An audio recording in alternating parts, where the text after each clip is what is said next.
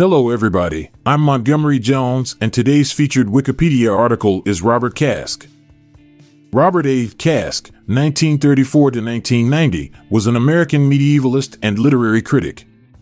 He specialized in Italian literature of the Middle Ages, particularly Dante Alighieri's Divine Comedy. He made significant contributions to the study of Dante, as well as other medieval authors such as Petrarch and Boccaccio.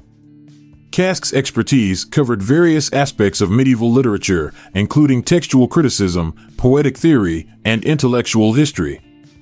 Born in Toledo, Ohio, Kaske completed his undergraduate studies at the University of Toledo before earning his doctoral degree in Romance philology from the University of Michigan in 1964.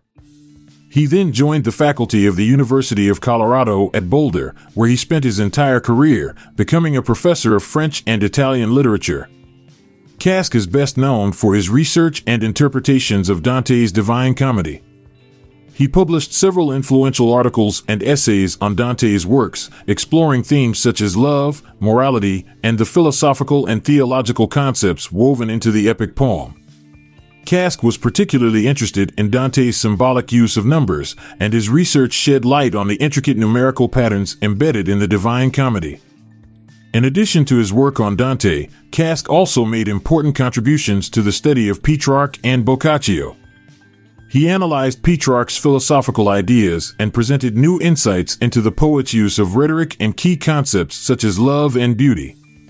Kaske's research on Boccaccio focused on his early works, examining their significance in the context of medieval European literature. Kaske was highly regarded as a scholar and teacher, known for his rigorous analytical approach and profound knowledge of medieval Italian literature. He mentored numerous graduate students, encouraging them to delve into the complexities of medieval texts. His dedication to teaching and scholarship earned him several awards and honors, including a Guggenheim Fellowship in 1976. Beyond his academic pursuits, Kaske was also involved in the broader academic community. He served as the president of the Dante Society of America from 1974 to 1978, organizing events and conferences to promote the study and appreciation of Dante's works. In addition, he played an active role in various interdisciplinary medieval studies programs, fostering collaboration among scholars from different fields. Tragically, Kaske's career was cut short by his untimely death in 1990 at the age of 55. Despite his premature passing, his impact on the field of medieval literature endures. Kaske's scholarly publications continue to be referenced, and his research and insights have contributed significantly to the understanding and appreciation of Dante, Petrarch, Boccaccio, and other medieval authors. His legacy lives on through the students he mentored and the numerous scholars who continue to build upon his work to further our understanding of medieval Italian literature. I'll be back this time tomorrow with another featured article.